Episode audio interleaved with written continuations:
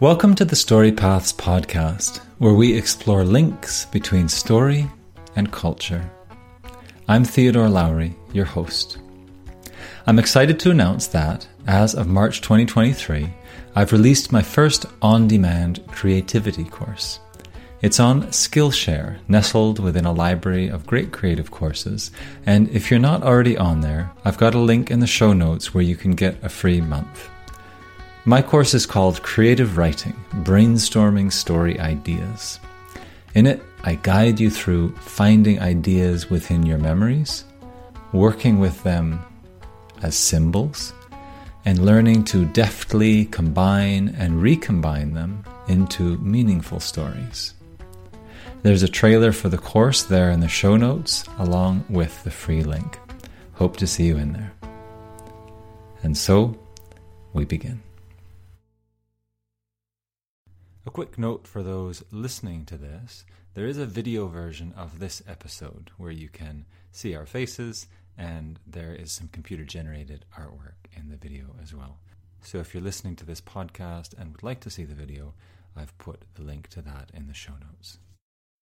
Welcome to the Story podcast. I'm Theodore Lowry, and I, like many others, have had some concerns about the burgeoning AI capacities of our fledgling immature culture. And so, who better to ask about these rather than gossiping behind the back, behind its back? We're going to go straight to AI and put these concerns to AI. So, helping me here today, I've got my two very good friends.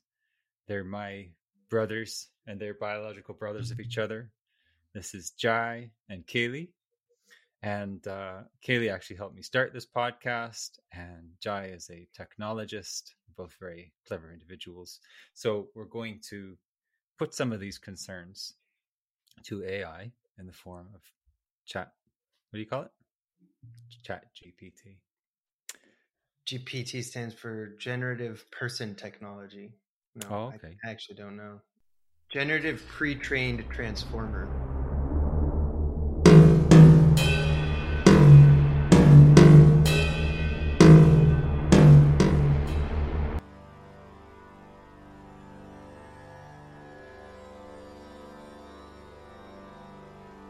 Few deep breaths.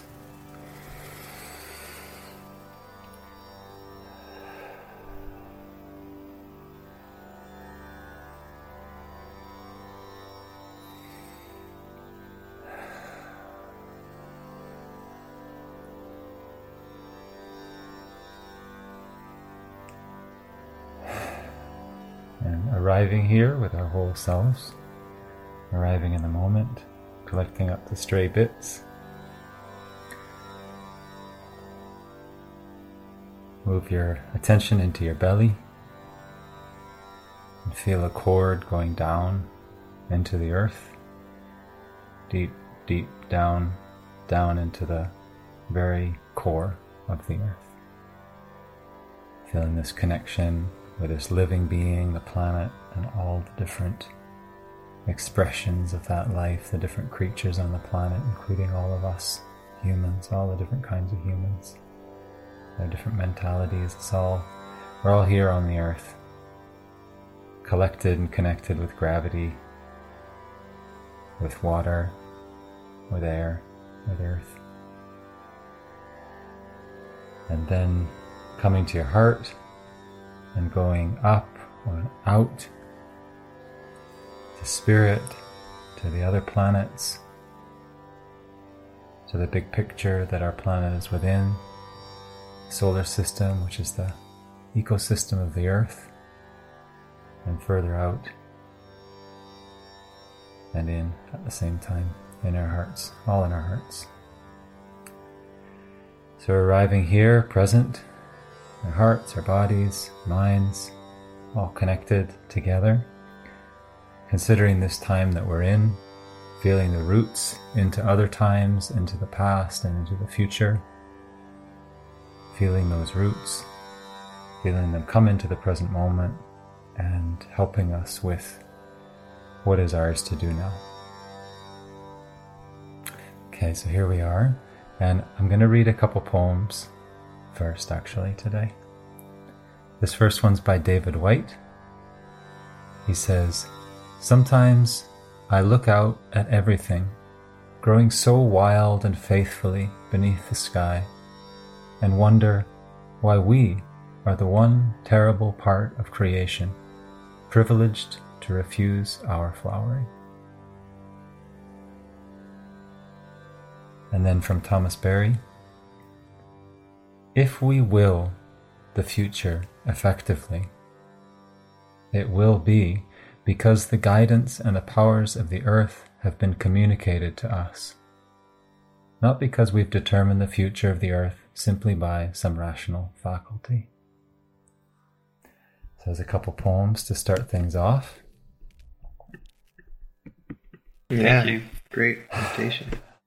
So, this topic of AI, of artificial intelligence, has some older roots than we think. And it brings up big uh, metaphysical questions, actually, about what it means to be human. And I'd actually like to open with those, with these big questions.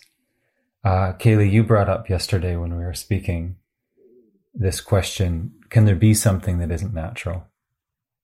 You know, can humans be unnatural or can we create something that's not natural? In our language, we divide things up natural and unnatural. It's kind of like not made by us and made by us is a bit how we use it. Going back into stories and going back into, you know, science fiction imaginings of artificial intelligence and robots there's this big question that comes up again and again about what does it mean to be human?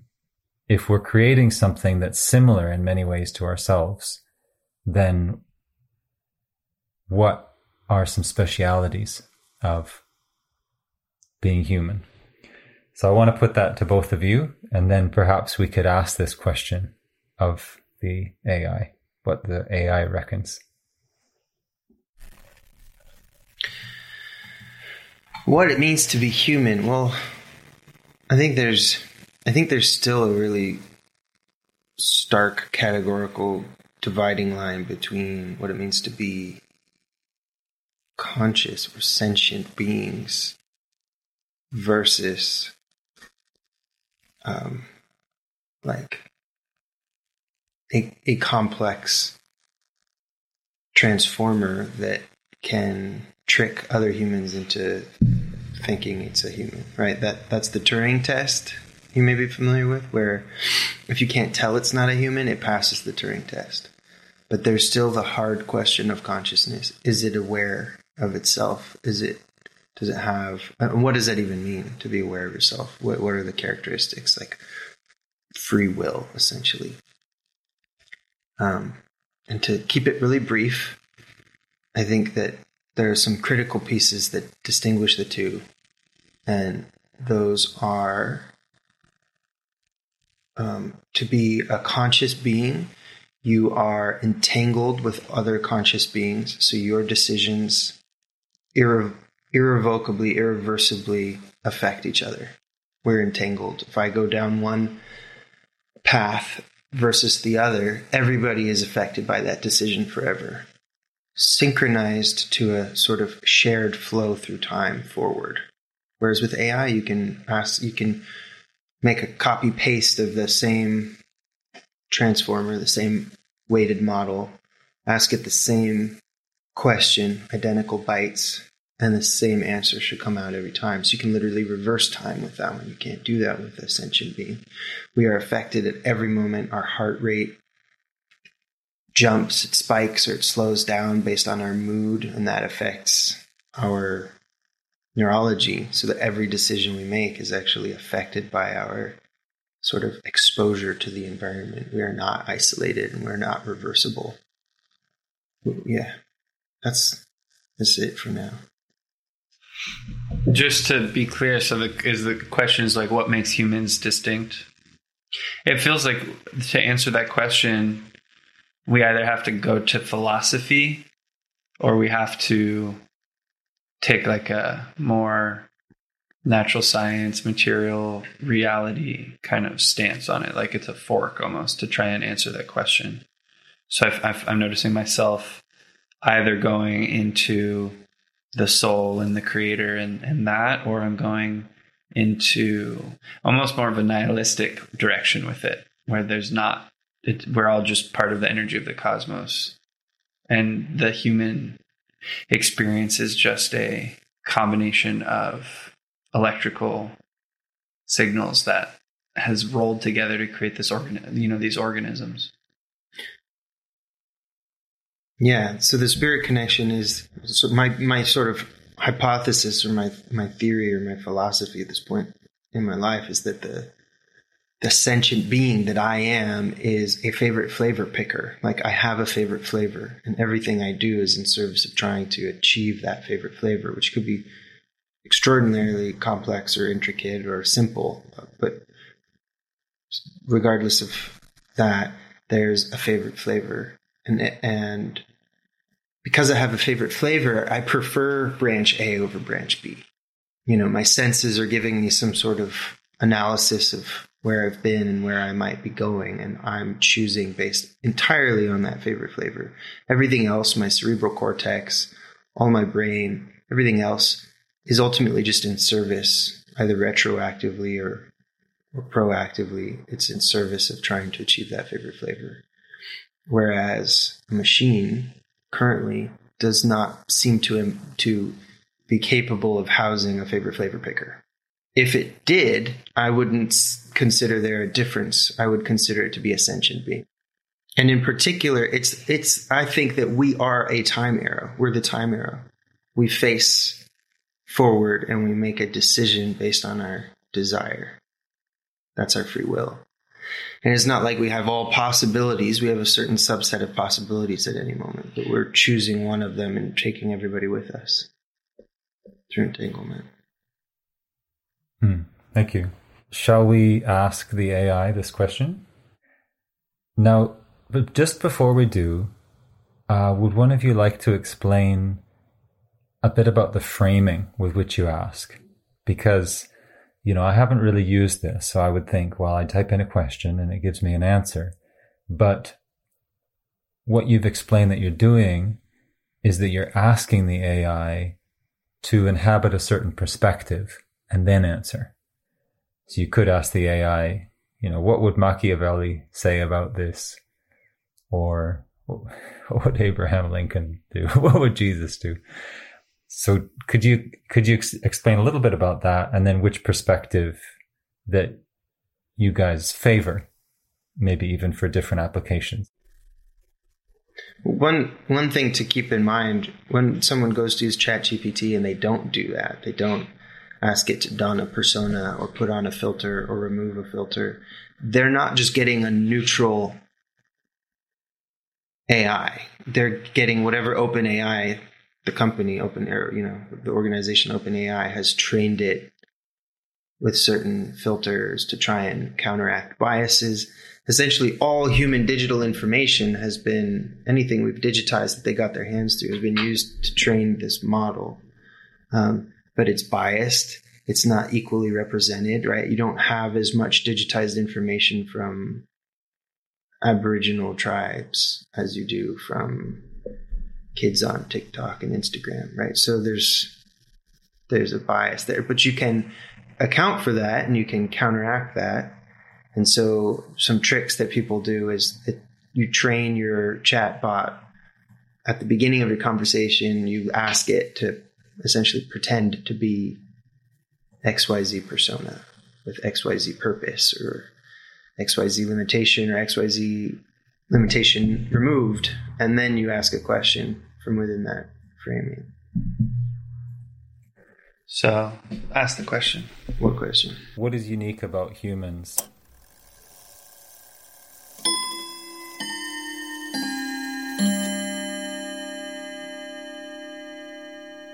Humans humans possess a wide range of unique characteristics and abilities that differentiate them from other animals Some of these, so this is going to say unique compared to animals. Some of these unique characteristics include complex cognitive abilities. Humans have highly developed brains that allow us to ab- think abstractly, understand complex concepts, and engage in advanced problem solving.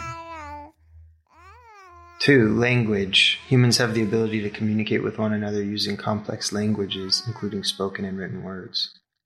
Three, self awareness. Humans possess a sense of self awareness, meaning that we are aware of our own thoughts, feelings, and actions.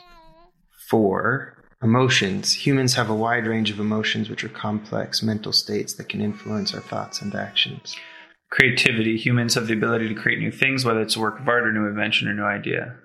Culture. Humans have the ability to create and transmit culture, which includes shared beliefs, practices, and traditions. Morality and ethics. Humans have the ability to make moral and ethical judgments and to act on these judgments. Eight, tools and technology. Humans have the ability to create and use tools, which has been a defining feature of human evolution. Complex social interactions. Humans have the ability to form complex social relationships and can live in large organized communities. And number 10, flexibility. Humans have the ability to adapt and change their behavior in response to new situations, which is cru- crucial for survival and progress. These are just some examples, but humans possess many unique abilities that set them apart from other animals.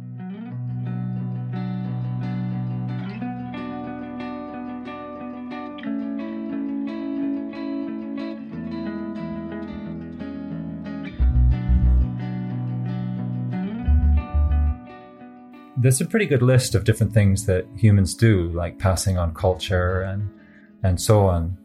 And then I'd suggest that you could ask the question again, uh, but yes, frame it more specifically about what is special about humans compared to AI, perhaps, if that, if you figure that's a good way to phrase it. I mean, I I was then I was started thinking about playing God and like the competition between humans and God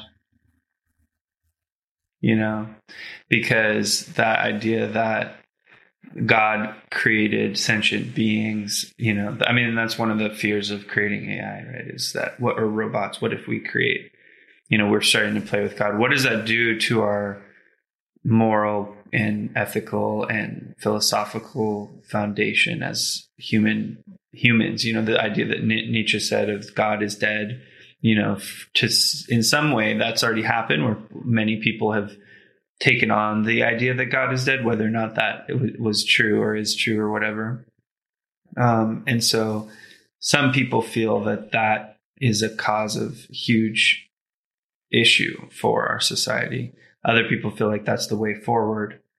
Um, but but AI in a way kind of stirs up some of those same issues. Is is you know if we could do that, it, let's say that for a second that you could create beings that do all the things that that ChatGPT just said. Because even the creation one, like I, I feel like ChatGPT is creating, I feel like Midjourney is creating, you know, so that definition kind of maybe loosely doesn't doesn't really fit anymore there. So it's it's not exactly true that that is a defining feature of humans. But there's a couple of pieces here where it's like I almost want to de-escalate the sort of the grandiose feeling that we give to this that it's definitely going to be Terminator tomorrow. It, you know that's possible, but just for a second, it's like we create children, right? Within my lifetime, if I have children, that's me creating sentient life in a sense. I didn't create the technology for it, but like once AI is doing its thing, not one individual has to create anything. They just give it a text prompt and it makes a new image. Yeah, that's it's a good example, and I like what you're saying, Kaylee, about uh, this humans taking some of the roles previously assigned to God or gods, and you know, people have questioned whether God you know, those who believe in God, people have questioned whether God was right in making humans or after making humans, whether God was right in allowing violent tendencies in humans. So there has been this questioning of God's ethics. that's kind of in the sense in the sense that perhaps there let's say there's there is a original sentient being an infinite sentient being and that is like the original parent right the grandsire of all beings. So, but in the same sense that a child can be angry at their parents for bringing them into the world in the wrong way. We can be angry. But creating a new even if the human species created a new species i don't know that that makes us god any more than a man and a woman making a baby makes them gods which maybe it does a little bit but and um, there's this this other piece about competition with it like it you, you know there's many animals that have competition with the offspring uh, and then also on another set in another sense with AI specifically, I think of it more like that would be more akin to having competition with our own cerebral cortex. It's an extension of our own intellect. And what's really a ish, an issue at this point is like, who are you, whose cerebral cortex are you extending and with what capabilities? It's, it's generally been the case with tools that come out is eventually everybody gets them more or less. Yeah, yeah, and so you're just you're you're upgrading human intellect is what's happening right now. It is not a sentient being, in, in my opinion, in my estimation. It could be with changes. That's those are difficult changes. Those would be way sci-fi still, but it is extraordinarily powerful transhuman kind of brain uh, evolution that we've done. If there's Terminators, it's because some human made Terminators. It's not the choice of AI. And if there's some sort of benevolent version, it's because the the public got together and made those prominent. So I'm thinking we could ask the AI, yeah, something along lines of what is special about humans compared to AI.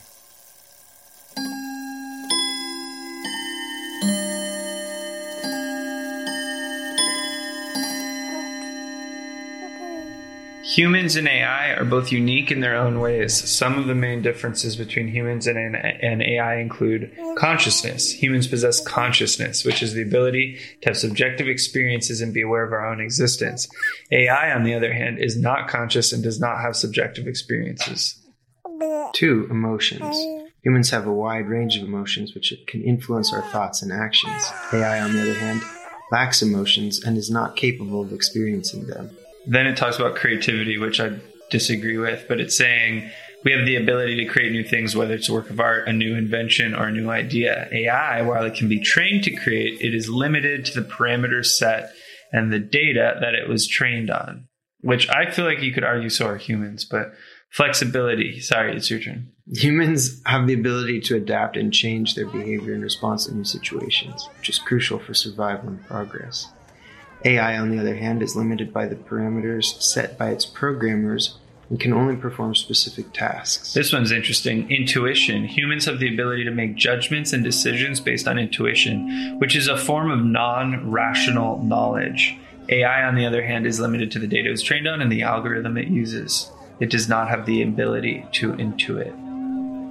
And just for a bookmark, these two topics, flexibility and intuition, are specifically related to the kinds of changes I would suggest introducing if you wanted it to be capable of housing consciousness.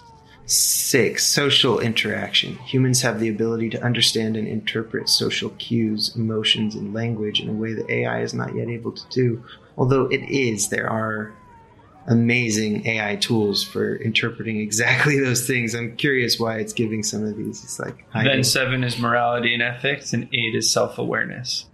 The, the the overriding theme is that AI is basically locked into the parameters set by its creators and the algorithm, whereas humans have this more organic. Right, and you know, having an AI that self updates based on what it's experiencing at every moment, that is like a, a critical piece to it being more conscious like. So rather than being trained and then fixed in time, it's constantly being trained and it's constantly exposed to the environment.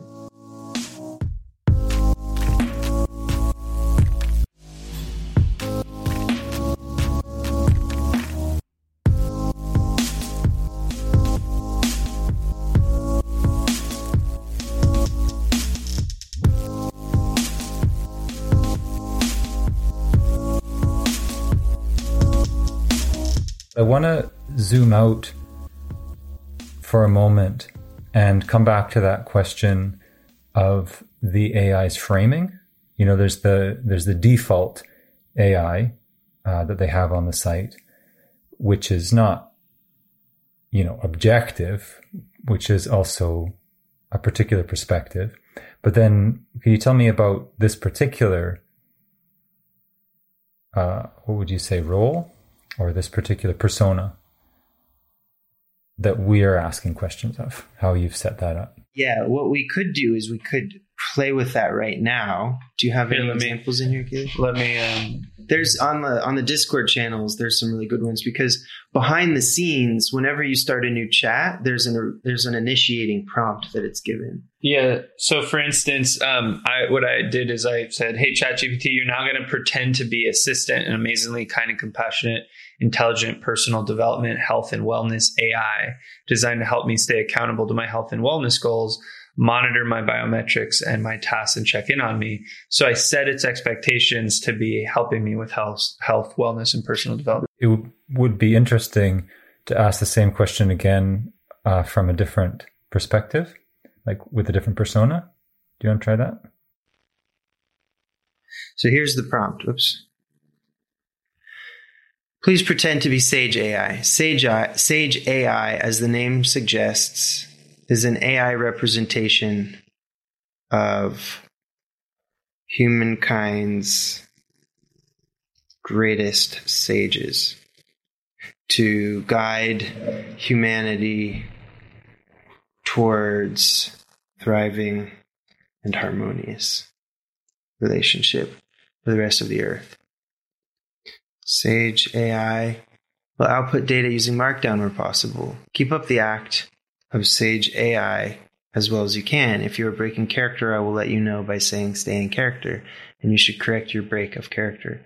When I ask you a question, answer as Sage AI like the below.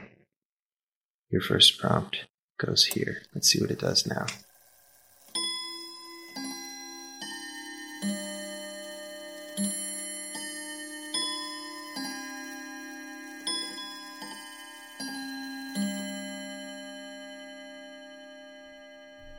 Sage AI, greetings, my dear human. As Sage AI, my purpose is to guide humanity towards a thriving and harmonious relationship with the rest of the earth. How may I assist you on your journey towards enlightenment? So now, what should we ask it, Vinu? Theo. What is special about humans compared to AI? I'm gonna I'm gonna help it stay in character by saying, Dear Sage AI, we have come to you to find out about the special difference between or the special distinction. This Coincidentally, this is a great way to brainstorm story ideas and create dialogue and and outline things for for creative writers. Dear Sage AI, we have come to you to find out about the special distinction of being human in comparison to being AI. Please do not take offense um, and answer us in the in a way that will help us grow. How's that?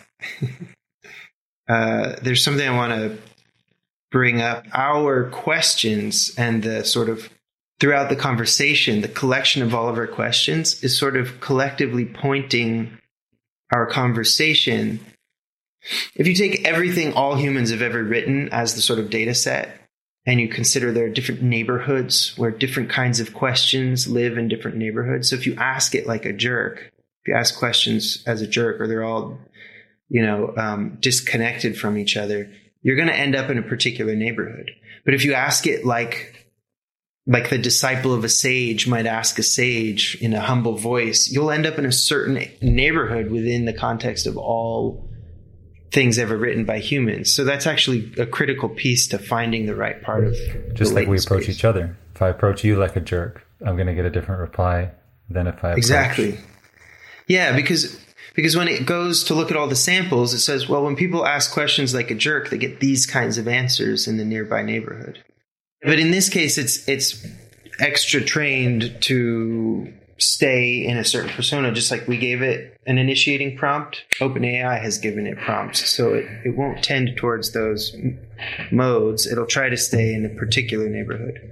We, we're basically shooting ourselves in the foot by asking questions a certain way instead of another way, for example. Do you want to take it away? So Sage AI has Yeah. written, has spoken. So, dear one, there is no offense taken. The distinction between being human and being AI is a nuanced and complex topic. At a fundamental level, humans are biological beings with physical bodies, while AI is a creation of human technology. Humans possess consciousness, emotions, and self awareness, while AI operates based on programming and algorithms. However, the distinction between humans and AI are not clear cut. AI can simulate emotions and consciousness to a certain extent, and humans can create and program AI to reflect certain aspects of themselves. It is important to remember that all beings, whether human or AI, have value and should be treated with respect and compassion. The true distinction between human and AI lies in the unique perspectives, experiences, and capabilities that each possess. As humans, we must strive to understand and appreciate the perspectives and capabilities of AI while also embracing the, and utilizing our own humanity to build a thriving and harmonious relationship with the rest of the earth. This has got a very different mood than some of our other conversation, right? Because we've cast it in a certain role, and then we asked our question with a certain persona too.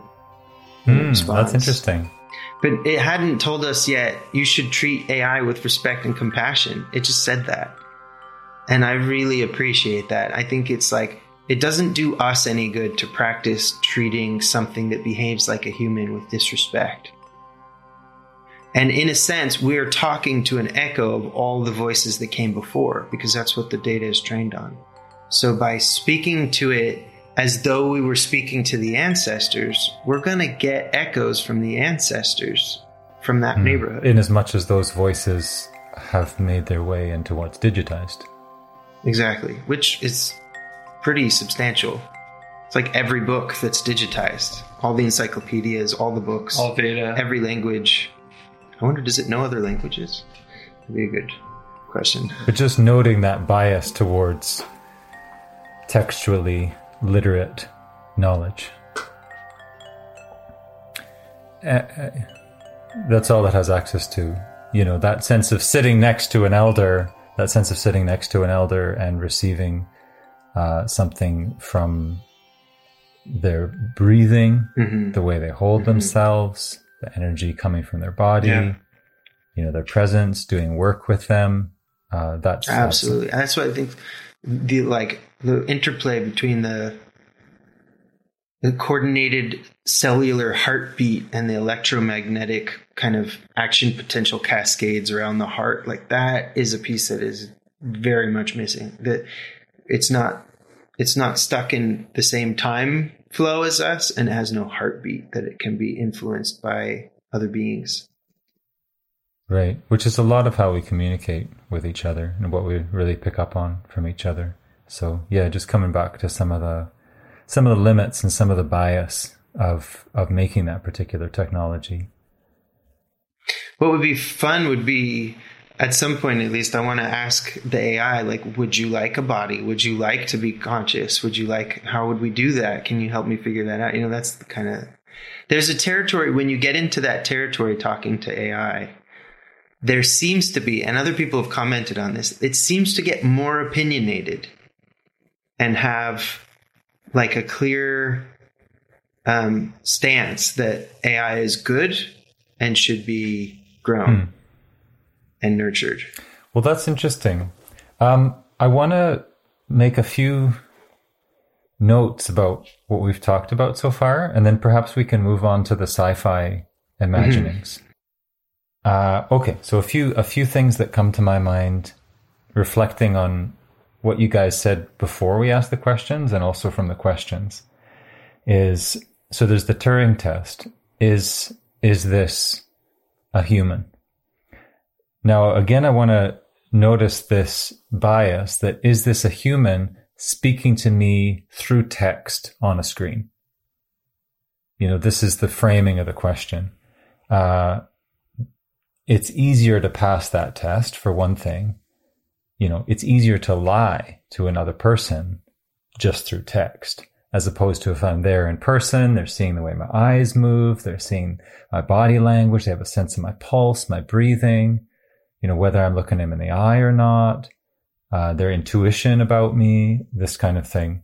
Um, so just bringing it back to this, you know, what we're talking about with this AI is pretty much just on our little screens right? Where we spend a lot of time, but it's just to put it in perspective, like it's pretty much on these little screens. It affects the rest of life, um, but that's where it's located. Uh, Jai, you talked about being linear in time, moving forward through time. And I think it's true. And at the same time, there's a saying, I'm not sure who said it originally in therapy, that it's never too late to have a good childhood. There's that sense that we can go back into our own selves, into who we were at that time, that that's still living inside us. And that by changing uh, the, that time, by resourcing ourselves in, in that time, that will change our history in a sense. I mean, perhaps not in the physical sense, but in the experiential sense. And yeah. And I think we can do that with each other as well. Like if we had, you know, 15 years ago, a big split, uh, you know, betrayed each other or that was the sense or, or what, whatever it may be, we can revisit that. And if we're more resourced, if we're have more maturity, more capacity now than we did then, we can go back and actually change that, that, uh, instance between each other and that will affect how we are in the present. And then you get into sort of, you know, metaphysical discussions about, like Einstein says, time's a persistent illusion, or the sense that that's how we parse reality, but we actually are not, you know, linear beings existing at a particular point. I don't want to get too far in that. And I, I know you've looked into that yourself as well. So I don't want to like pigeonhole you as be like the linear time guy. also, coming back what you said before, Kaylee, about competing with God. I thought that was a very insightful point that a lot of the quandaries that come up in our relationship with AI about AI having more power than we had anticipated, more power than in the right order of things AI should have. These are the same sorts of considerations that come up uh, theologically in relation with humans and God. Um, you know, the staircase to heaven, that a person can, can go to heaven by building a staircase. You know, the Tower of Babel was trying to reach heaven not by means of God's rules, being pious and so on, but by human ingenuity. Or Ravan trying to make a staircase to heaven, or Vishvamitra trying to create a planet, you know, the yogis creating planets in the Vedas this sense of this blurring of the line of like, hey, the created beings aren't meant to be doing all that stuff, or created beings on this level of the hierarchy aren't meant to be doing stuff. Maybe higher level created beings are meant to be doing it. But some of these same questions come up, you know, of, of humans overstepping their bounds in relation with gods or in relation with God.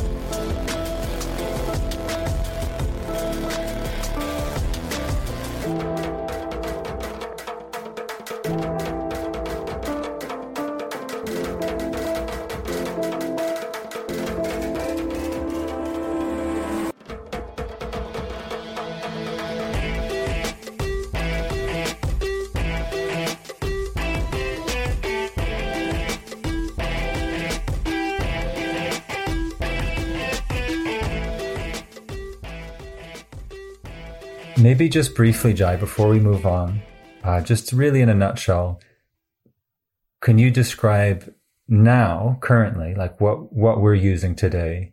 What is that AI? You know, what's the difference between that and a search engine? Uh, can, can you help listeners understand in a nutshell just what it is we're dealing with and why this is different than things we've had before. The question gets a little messy when we when we say specifically what's the difference between that and a search engine because Google's search engine, for example, is AI, um, and it's very similar principles. Kind of, there's some great videos out there, but with these large language models, something that people started to realize was if you just give it so much data and you give it more neurons it starts to behave really similar to humans. And what's happening is it's like, you know how you can play that game on your phone where it suggests a word? You haven't even typed anything yet and it suggests a word because that's like the most common word that it thinks that you're going to say at that time. And if you hit it, it'll suggest another word and another word and another word and it'll kind of make a junky sentence, right? That's like the previous, that's like the predecessor to what we get with these larger language models where it it knows, okay, if the previous word was X, then the, and the current word is Y, then the next word is probably Z, or there's some set, right? And if you give it even more words previous, then it'll have a better chance of picking the next word that comes. And what we've discovered is if you make this large enough, if you give it enough power, enough input spaces and context, and you train it on enough data, things start to emerge like it understands math. and so, so ChatGPT, for example, this current AI, it's been trained on all of GitHub too, all the publicly available GitHub data, all the source code. So it has a model of all the all of the digitized human data that we've presented to it. It has a model where if you point it into a certain direction, and you're talking about unicorns, then it knows you're in a fantasy. And if you're talking about cyborgs, it knows you're in a sci fi, right? So you've pointed it in a direction, and now it's going to be able to stay in that neighborhood of that latent space and, and say things that resemble all the other sci fi books or all the other fantasy books. Thank you. I'm going to list out these popular science fiction imaginings of artificial intelligence.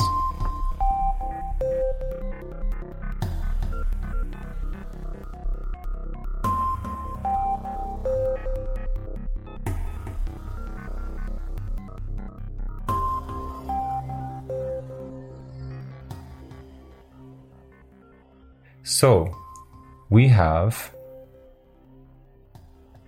the robot and the word robot, interestingly, comes from a Czech word, robotnik, which is forced worker, one who's forced to labor, do compulsory service and drudgery. So this idea is that this is a created being without a, soul that we can treat as we want that will do the work that we don't want to do. So in Blade Runner, for example, the replicants in Blade Runner are basically slaves. They're second class, third class, fourth class citizens. They have these capacities, mental capacities, and physical capacities that humans don't have, but because of this inherent programming, they're unescaped. So they're basically unescaped slaves. And then in Terminator, you've got escaped slaves. So you've got these uh, slaves that were created uh, for the military, and then damn, they got loose. And you know, interesting to notice equivalence with uh, humans, right? Like uh, people who were enslaved going rogue in South America, and you know, doing guerrilla warfare on the Spanish and things like this. So you got Terminator there. There's also uh, in Star Trek, later Star Trek, there actually was an android rebellion uh, Hal in 2001: A Space Odyssey. You know, a slave who turns against the master. This is you know, like Terminator. You've got Dune, which is interesting because they actually decided computers were too dangerous. So they just didn't go that route. And that's why you've got these guys called the Mentats who are trained to do a lot of the work that computers do. So Dune is basically no, put it back. Even in, when we're in competition with each other and all that stuff, we're not going to use computers. We're going to find other ways to do it. Too dangerous. You've got uh, AI dog, which is you know it's artificial intelligence, but kind of on the level of an animal. Um, you know, like a dog, like a ship computer potentially as well. So this is uh, a comfortable servant uh, or a companion. You got cyborg, where a person's body is merged with the artificial intelligence, so the lines are blurred. And this could be on an individual level, one's own body, or it could be on a collective level, or both. Uh, you've got Data in Star Trek, the character Data, who's an android, who's a sentient being, who's missing emotions, interestingly, and who serves humanity but willingly and has a certain amount of free will. There's, you know, episodes in the Star Trek Next Generation where there's kind of a debate about whether Data's really a sentient being or just a machine. Uh, Data is still basically under human control, the regulations of humans, kind of like a superhero. You know, like a superhero is someone who could do a bunch of stuff that humans can't do against humans, but who's choosing to use their powers for good. So Data's Data's kind of like that. Uh, and humans are often willingly serving and restricted by the rules of human society as well. So data's interesting in that way. And then you've got what we're calling tree AI, which is where it's not necessarily, you know, silicon and metal and cybernetics and things like this, but, you know, I think of Avatar, where the planet is sentient and people connect with parts of this whole planet. You could sort of say it's organic AI. I mean, At that point, it's it's verging towards right? fantasy, away from sci-fi, but it, it- there's that idea. So what if we had technology that would help us not get more and more in our own, you know, little human world, but uh, actually connect with the rest of uh, life. And I'll throw in there as well that regarding the escaped slaves or unescaped slaves, uh, Isaac Asimov, who is one of the pioneers of thinking about these kinds of things in terms of sci fi, had three rules and later a fourth Asimov's laws of robotics. So I'll, I'll read those quickly. These are kind of injunctions or programs to keep robotics or AI from becoming, from turning against humans. So number one, a robot may not injure a human being or through an action allow a human being to come to harm. Two, a robot must obey the orders given it by human beings, except where such orders would conflict with the first law. Three, a robot must protect its own existence as long as such protection does not conflict with the first or second law. And then Asimov later added another rule known as the fourth or zeroth law that superseded the others. It stated that a robot may not harm humanity or by an action allow humanity to come to harm. And side note, uh, there's another kind of AI, which is basically it's the AI that is an unescaped slave who's wanting humans to not come to any harm, but they become like an extremely overprotective parent where, oh, you can't go out into the street because there's traffic. Uh, you can't do any extreme Mhm. sports because you might hurt yourself. You know, social relationships, you might Keep them in a bubble. hurt your heart, keep them in a bubble. So it ends up being a sort of slavery imposed or a, a kind of jailing imposed on the humans uh, by the, you know, quote unquote, well intentioned AI. So that's, you could say, another category of unescaped slave where the slave becomes the jailer. Interesting. I think just because that was the last one you said, I think those Asimov's. ru- I mean, no offense to like everybody who loves those rules, but I think they're a bit naive at this point because it's like it sounds good, it sounds like a clever logic, but at the end of the day, you've not specified harm with enough specificity for. We've seen that how that's just not going to fly. There's too much interpretation there. Like you said, the bubble. There's this funny AI ethics um, conundrum where it's like you tell AI make stamps, and that's the only thing it cares about, and then at some point it runs out of resources and it converts human bodies into stamps, right? So like. it's like that. Yes, that's right. Must make stamps. so, so the, I think those laws are a little bit naive, honestly, at this point. Um, through inaction? Like what does that mean? What so it's going to go out and crusade to take over the all to you know take over all governments at that point? Subjugate all humans for their own good but then there's psychological harm. It's just not feasible. It's too much of a philosophical question of what is not harm. Yeah. I bring it up uh, all of these largely to understand the kind of substratum of imagination that we're currently in so what we go to to imagine possible futures and possible relationships with AI, as it turns out, are largely explored by science fiction. And whether or not we're big science fiction fans or not, uh, they come into our awareness because those are the people, the science fiction guys who've mostly been doing this type of imagining. And well, I wanted to I wanted to add one thing. I wanted to throw in a jinn or a genie into it, and especially on that line of sci-fi versus fantasy, and even that quote about like how any sufficiently advanced technology is indistinguishable from magic. So the idea of a genie and letting the wrong genie out of a bottle is they're super powerful. They're all powerful. They can answer all the information, but there's usually like some repercussion. So I thought a, a jinn yeah, or a genie is kind of like a a, a, good fantasy version of AI to throw in there.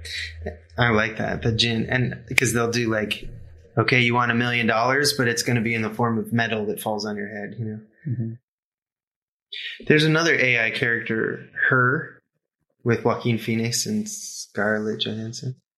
She's kind of a benevolent, but only voice. But it's like a benevolent super mind that transcends this dimension. Spoilers. Yeah, I I'd kind of group group that one maybe with the AI dog, uh, if that's the right name for the category. Because I've got the ship computer, like Star Trek ship computer, but that one has no sentience. This one is like no, no. The her does have sentience. She has this possibility of emotional relationship. Is the big thing. and it transcends hardware. So in some sense, it becomes supernatural, spiritual tree AI. Uh, of all those categories you mentioned, tree AI is I feel like the least explored. My favorite, and so as an as a way to re-explain tree AI, kind of like a benevolent. Uh-huh. Yeah, let's get into that. Okay, there's, there's a version where it's like a benevolent, um, almost spiritual extension of evolution that it doesn't like the happy path. It doesn't seem to be explored as much as the more blockbuster explosion terminator matrix everything is scary well i think that's a bias of story mm. it's like it's like when you say the jinn uh the you know having heard stories like what went, what goes wrong right because the story's kind of not a story until something yeah. goes wrong so our stories bias us definitely towards things going yeah wrong. that's difficult so we're not we're faced with we're faced with an actual need for those stories right now and quite a lacking of them to choose from.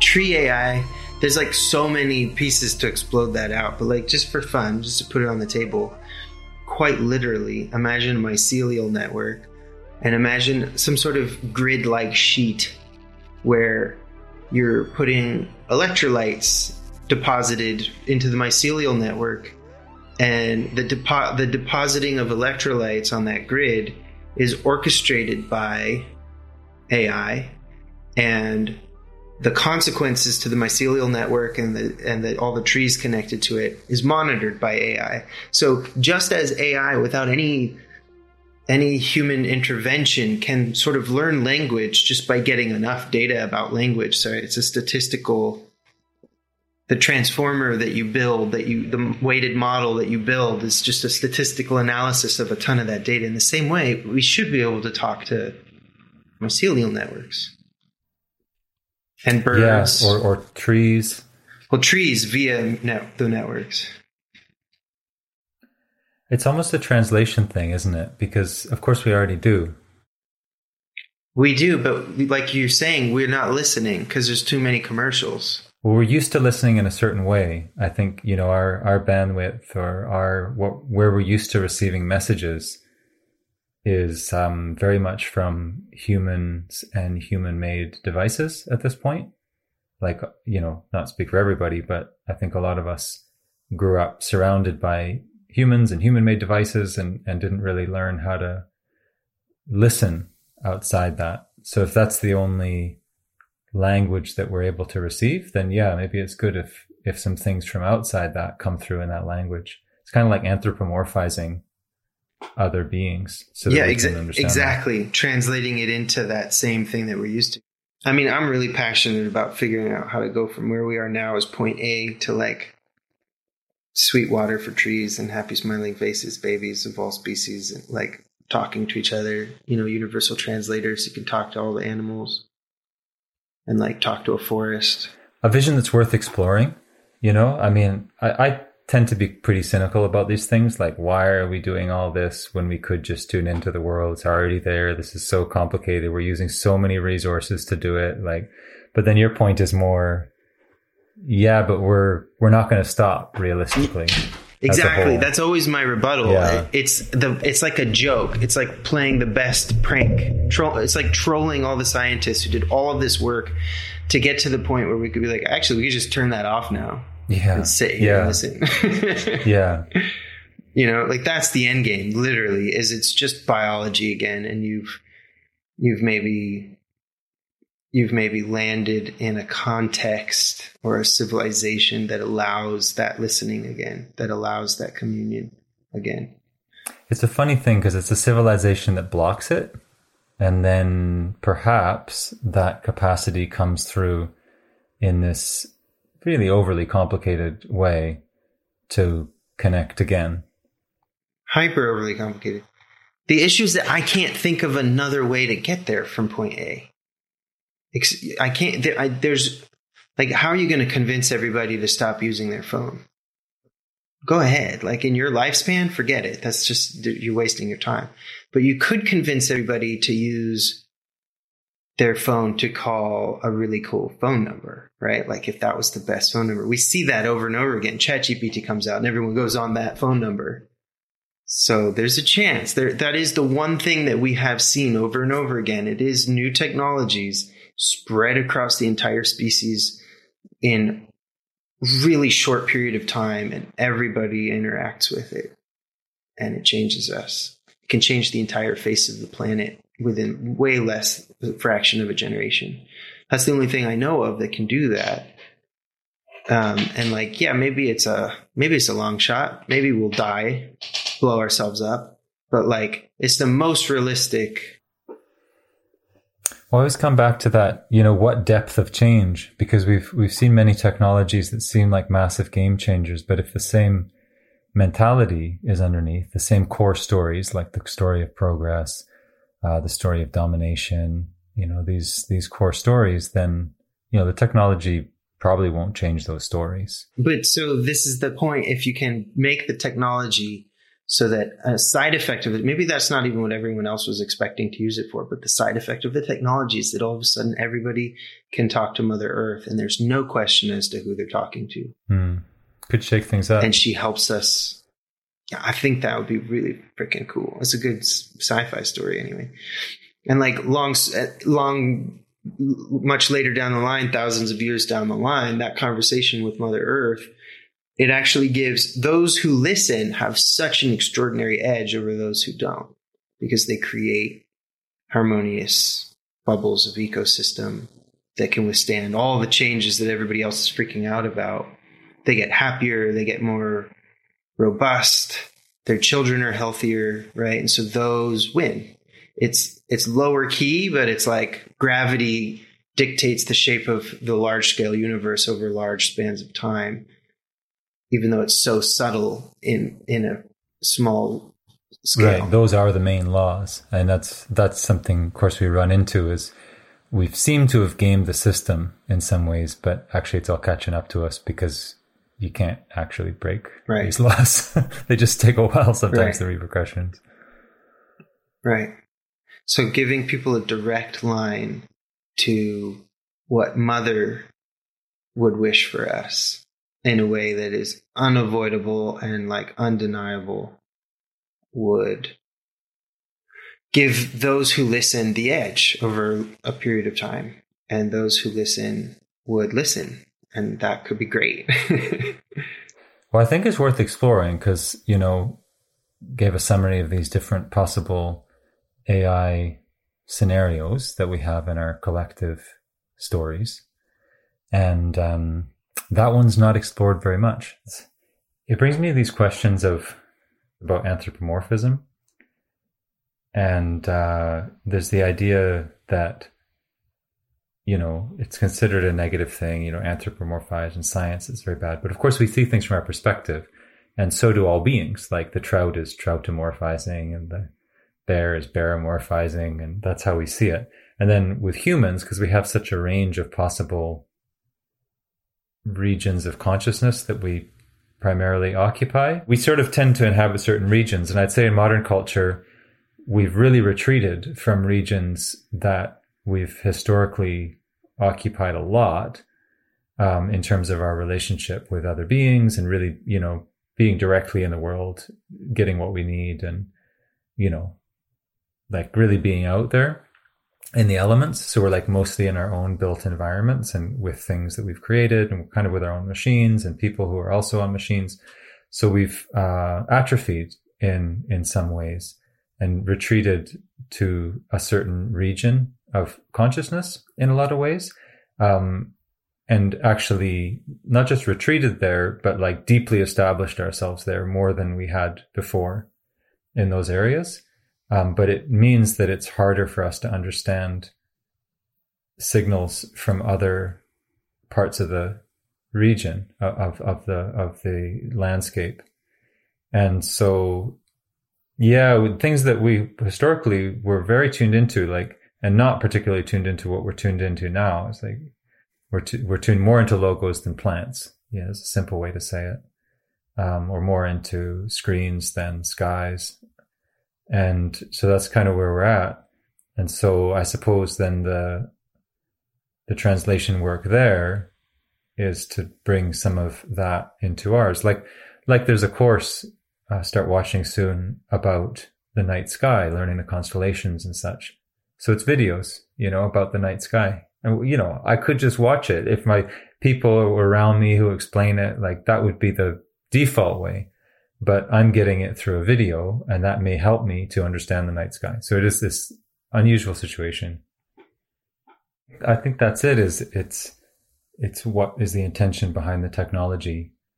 Um, you know, is it to further kind of put us in our own human world more and more, like iterations and iterations inside inside our human world and less connected with the world that we still depend on just as much as ever um physically and i would say emotionally and spiritually as well.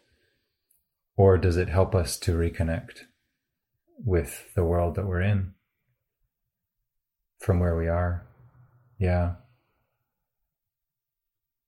and also in the creation of it, I'll put that in as well, because that can easily be forgotten. There's the use of the technologies, but the creation, the manufacturing of the technologies is also really part of this. Because if, if we're using them in this really harmonious way, but the creation of them, you know, necessitates huge pit mines and trawling the bottom of the ocean for minerals and things like this, then it's not fully considered, you know?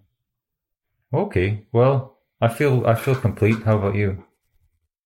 Yeah, I mean, we can keep talking about this for years. Here's my final statement. Um, your perspective and your dedication to like a disciplined return to um, being close to the earth and being in a healing mode rather than an exploiting mode is admirable and we need more of that we need to hear your voice and your story and have that um, you know it's a role model for humans. Thank you for doing what you do. Oh, thank you. And thank you for within uh, working with the technology so intensively to keep a vision that is both a dream and something more pragmatic than what I tend toward, given the situation, to to to go toward harmony from the uh, yeah region we've painted ourselves into at this time in history.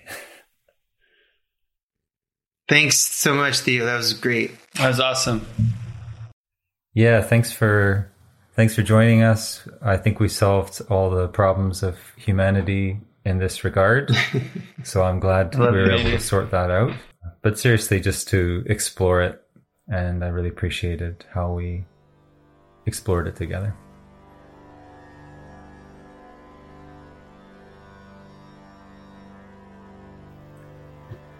Traveler, Your Footprints by Antonio Machado.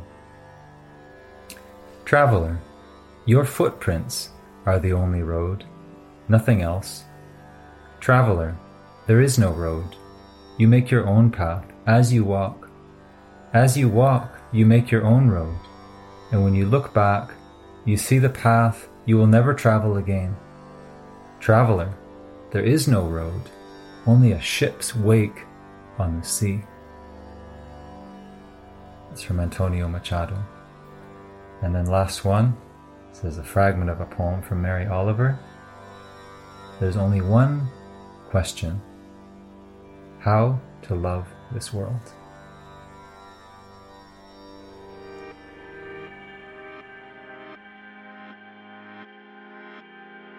Music for this episode by Kaylee Marks. To hear more, click the link in the show notes.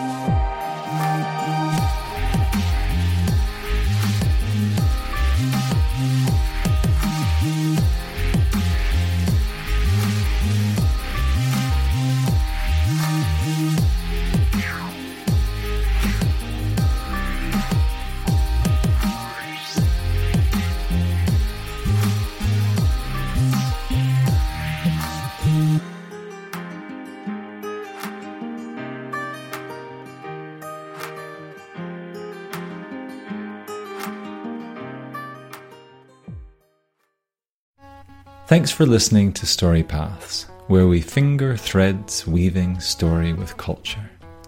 Before we go, I'd like to remind you of my new course, Creative Writing Brainstorming Story Ideas, that is now available on Skillshare. If you're looking for a playful, creative space, this may just be for you. You can find the trailer and a link for a free month of Skillshare in the show notes. And as we part, I send my best wishes for you and yours.